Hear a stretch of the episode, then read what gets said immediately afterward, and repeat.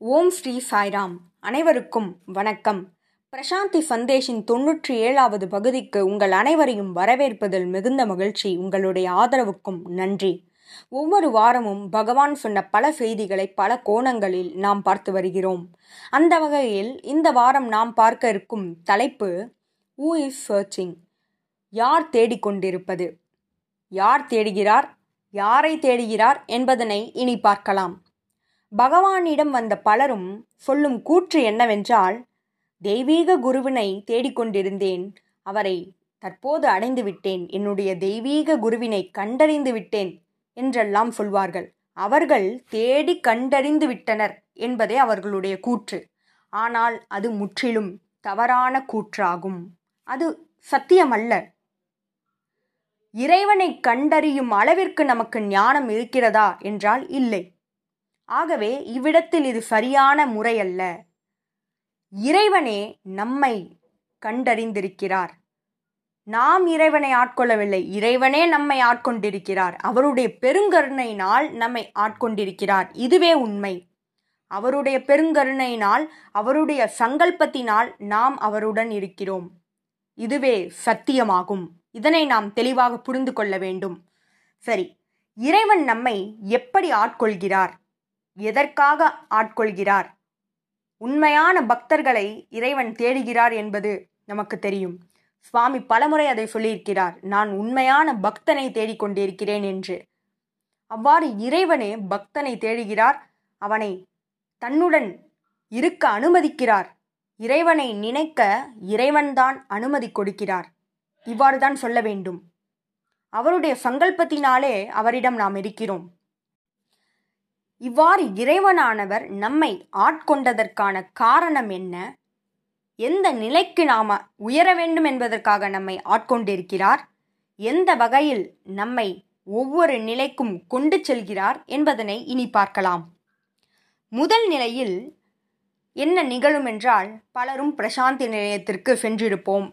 பகவானின் தரிசனத்தை பெற்றிருப்போம். பல நேர்காணல்களை பெற்றிருப்போம். பல அதிசயங்களை நாம் பார்த்திருப்போம் நம்முடைய வாழ்க்கையில் அதிசயங்களாக நிகழ்ந்து கொண்டே இருக்கும். இதுவே முதல் நிலை.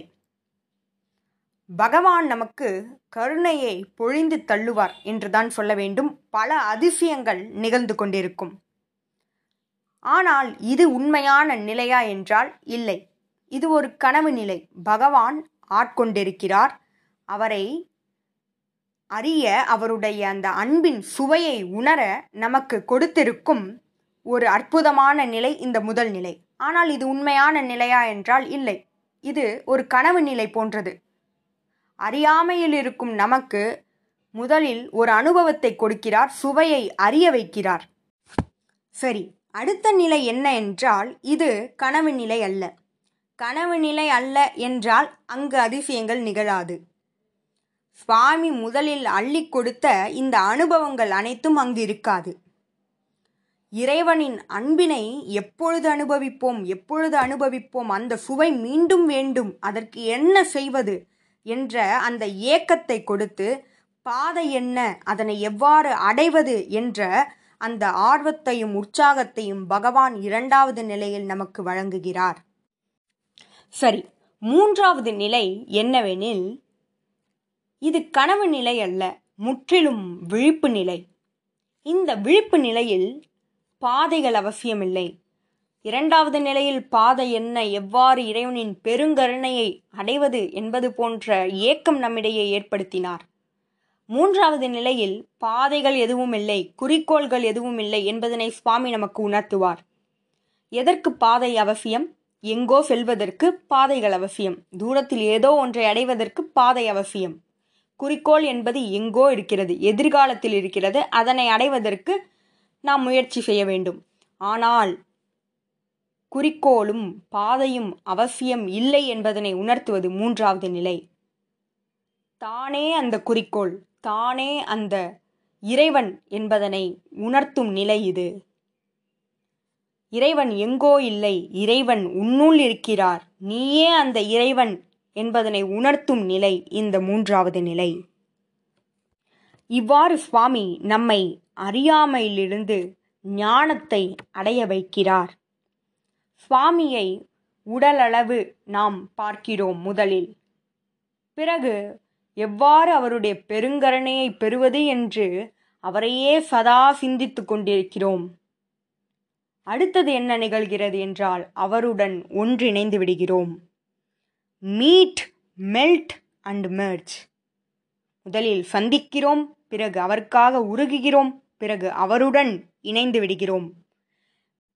வெளியில் இருக்கும் பரபிரம்மமாகிய பகவானே நம்முள்ளும் இருக்கிறார் என்பதனை அறிய வைப்பதற்கு அவரே வழி நடத்துகிறார். அவரே நம்மை கையை பிடித்து வழிநடத்தி செல்கிறார். எவ்வாறு? ஒரு குழந்தையானது தாயின் கர்ப்பத்தில் இருக்கும் பொழுது மிகவும் பாதுகாப்பாக அனைத்து சுகங்களையும் அனுபவிக்குமோ? அதுபோல இறைவனானவர் ஒவ்வொரு அடியிலும் நம்முடன் இருந்து நம்மை பாதுகாத்து நம்மை அந்நிலைக்கு உயர்த்த அவரே நம்மை வழிநடத்துகிறார். இந்த வாழ்க்கையில் இந்த ஞானத்தை அடையும் அந்த நேரத்தில் நம்மிடையே பயம் இருக்காது துன்பம் இருக்காது மகிழ்ச்சி மட்டுமே இருக்கும். நீங்கள் கேட்கலாம் இந்த ஞானத்தை அடைந்த பிறகு அதாவது இறைவனே எல்லோருளும் இருக்கிறார் என்ற அந்த ஆனந்தத்தை அடைந்த பிறகு என்ன நிகழும் என்றால் அது நமக்கு மறுபிறப்பு போல. ஏனென்றால் ஒவ்வொருவருள்ளும் அந்த ஆன்மாவை நாம் காண்போம். ஒவ்வொருவரும் இறைவன் என்பதனை உணர்வோம். பகவான் நம்மை அந்நிலைக்கு கொண்டு செல்லவே அவர் நம்மை தேர்ந்தெடுத்திருக்கிறார். I'm in search of you என்று பக்தர்களை அவர் குறிப்பிடுவதன் காரணம் எதற்கென்றால் இந்த பக்தன் என்ற நிலையிலிருந்து இறைவன் என்னும் நிலைக்கு உயர்த்தவே பக்தனும் இறைவனும் வெவ்வேறல்ல. இறைவனும் பக்தனும் ஒன்றே என்ற அந்த நிலையை அடைய வைக்கவே இறைவனானவர் நம்மை தேர்ந்தெடுத்திருக்கிறார். நானே அந்த சத்தியம் நானே அந்த சைதன்யம் நான் தனிநபர் அல்ல நானே அந்த இறைவன் என்பதனை உணர வேண்டும். எப்படி நதியானது அயராது தன்னுடைய ஓட்டத்தை நிறுத்தாது ஒரு நாள் கடலில் கடக்கிறதோ? கடலோடு இணையும் பொழுது அதனை நதி என்று சொல்வதில்லை அதுவும் கடலாக மாறுகிறது. அதுபோல மனிதனாக இருக்கும் நாம் இறைவனோடு ஒன்றிணைந்த பிறகு மனிதன் என்று அழைக்கப்பட மாட்டோம் நாமும் இறைநிலையை அடைந்து விடுவோம்.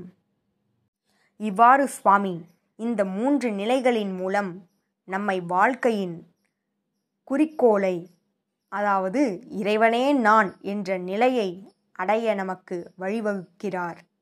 இதுபோல பல செய்திகளோடு உங்களை அடுத்த வாரம் சந்திக்கிறேன். ஜெய் சாய்ராம்.